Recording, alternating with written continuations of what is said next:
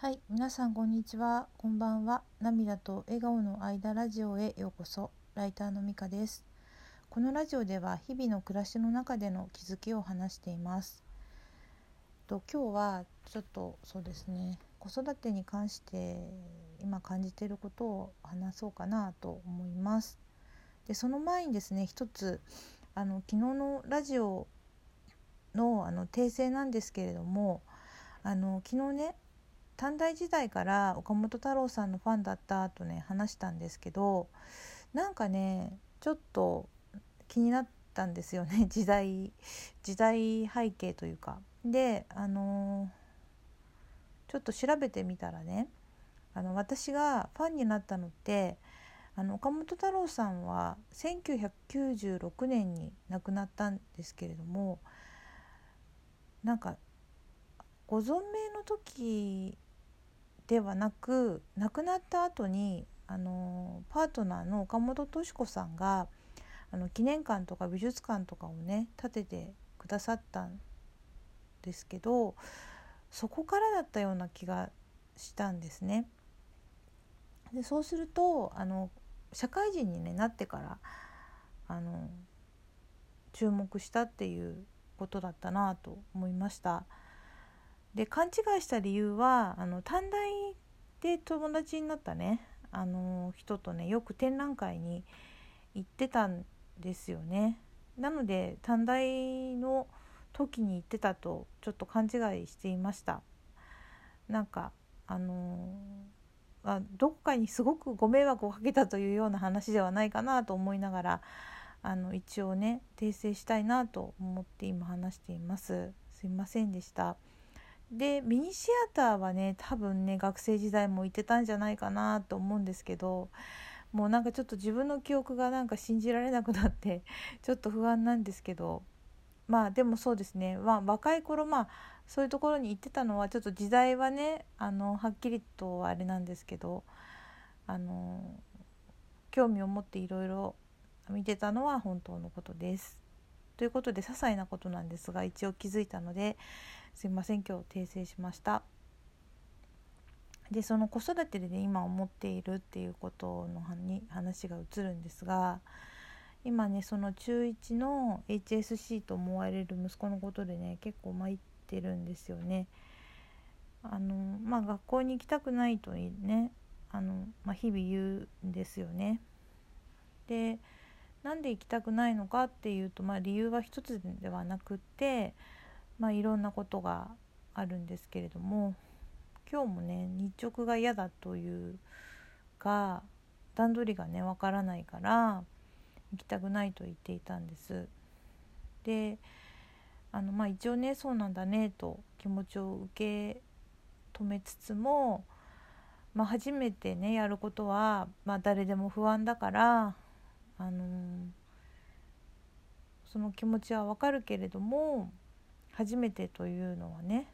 いつでも何かをやり始めると初めてっていうのは必ずついてくるから今日はどうにかねそれをあの踏ん張って乗り越えようという話をしたりしたんですけどでどうにかこうにか家を出てあの登校もね途中まで付き添うというか行ったんですけどでもなんか日直だからね早く行かなくちゃいけないっていうのは昨日言ってて早く起きたいっていう話をしてたからそれをサポートしたんですけどあの結局そのなんか行きたくないっていうその気持ちの揺れが激しくて家出るのが遅くなってしまったので、まあ、職員会議が始まる前前に職員室に行かなきゃいけないのがもう間に合わないからって言って行きたくないって言ってたんですけど。まあ、そういうふうに言ってた息子の背中を、まあ、物理的にっていうか押しちょっと押してでもとりあえず行ってきなよって言って、まあ、最後はまあちょっと怖い顔をしてたと思うんですけど私それで背中を押して来てしまったんですね。で帰り道にね、あのー、まあ、気持ちに寄り添おうとかね無理強いはしないとかいう例えばその HSC の子育ての時に聞いた言葉とか思い出したりまあ、不登校だっていいじゃないかっていうね言葉も思い出して本当にそれらはその通りだなと思いながらでも一方で、まあ、日直をやるために職員室に行って何かを持ってくるのが嫌だとかそれくらいはちょっとどうにかやってよっていう気持ちも親としてあってうんあとまあそう途中まで送っていくことに対しても誰から何か言われたわけではないけどまあ甘やかしてるって見られてるんじゃないかなと思ったりとか、まあ、自分ですらなんかそうかもしれないなと思ったりもしてるんですよね。でも本当にもういろんなねなんかこうどっちの考えどっちの考えもっていうかいろんな考えがもう巡っちゃって分かんなくなっちゃってそしたらなんかなんかイソップ物語のロバをね売りに行く親子の話を思い出しちゃって皆さんご存知ですかね？なんかロバをね飼ってた親子がロバをね売りに行くためにあの市場に出かけたんだけれどもそしたらなんかそれを見た人がせっかくロバを連れてるのに乗らないなんてあのもったいないって言ったからお父さんが息子さんをなんかロバに乗せたんですよね。で今度はそれを見た人があの元気な、ね、若者が楽をしてあの親をね歩かせるなんてなんかなんてひどいことだって言うから今度はあの逆にして父親が乗って息子がロバを引いて引いてたらなんか自分だけ楽をして子供が歩かせるとはなんとひどいって言って言ったから今度は2人でロバに乗ってそしたら今度はロバがかわいそうだからあのっていうふうに言った声で今度ロバをなんか担いで歩いてたらあの暴れロバが暴れ出してあのロバがね川に落ちて流されて死んでしまったみたいな話なんですけどあのなんかその話を思い出しちゃってなんかいろんな人の意見に左右されてるなって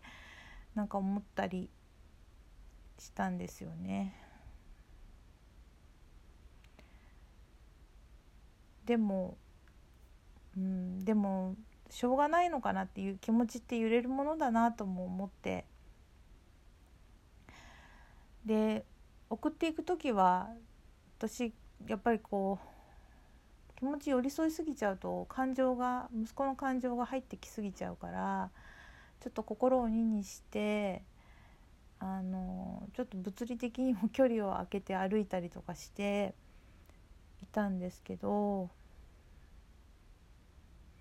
でもまあ帰り道は、まあ、休まあんななんか今日は休みたいって言ってたから休ませてあげてたらよかったのかなって思って息子の気持ちになったら悲しくなってしまったんですけどで家帰ってきたら今度はまあ今までのやり方が間違ってたかなって思ったりして なんか涙出てきちゃったりとか、まあ、本当ね瞬間瞬間ね思ってることがね違うんですよね。でもこれはね誰の問題かなと思うとやっぱり息子の問題なんですよね。だから親がねどれだけサポートするのかってことがあの問題であとはこれからね中間テストもあってそのことも気になってるんですけどでもまあそう言いながら私午前中は一応これは息子の問題だからと思って切り離して午前中はまあ自分のペースで散歩してきたりとか、まあ、ちょっと好きな動画見たりとか見たら自分がなんかすごい面白いなと思って笑ってたりとかあと友達からねちょっと素敵なお話を聞いて感動したりとか。だから苦しいなって思ってる中でもねなんかそういって感動したり笑ったりすることができるですよね。生きてるとね楽しいことばかりじゃないし辛いこともあって本当はねいつも穏やかな気持ちでいたいけどイライラもすると。まあでそのイライラしてる気持ちをじゃあストレートに出すのかっていうとそうしてしまうとともちょっと抑える時もあったりまあバレちゃったりもしますけど、まあ、そんないろんな心の動きってやっぱり人間だからなんだなと思うんですよね。だから人間だからいろんな感情が湧いてくるんだなと思って。だから自分を責める気持ちもあるけどやっぱり許そうと思ってまあ、許そうと思うんですけど。そう。でも息子にいろいろ言いながらねじゃあ自分がそれができてるのかと思ってきてなかったりもして。でもそう言って不完全な親の姿を見て息子も大人もそんなもんだなって思ってもらってもいいかなとも思いながら。と本当になんか何のまとまりもないんですけど。まあそう言って本当に悩みながら。暮らしてるなと思いますというか暮らしています。でこのあとどうな顔して帰ってくるのかなとまたなんかサポートが必要かなとか思いながらでもまあ笑う瞬間は笑って、うん、泣いたり笑ったりしながら過ごそうかなと思います。ということで今日のラジオはこれで終わります。ちょっと今日も取り留めなくてすいませんでした。でも最後まで聞いてくださってありがとうございました。ではまたさよなら。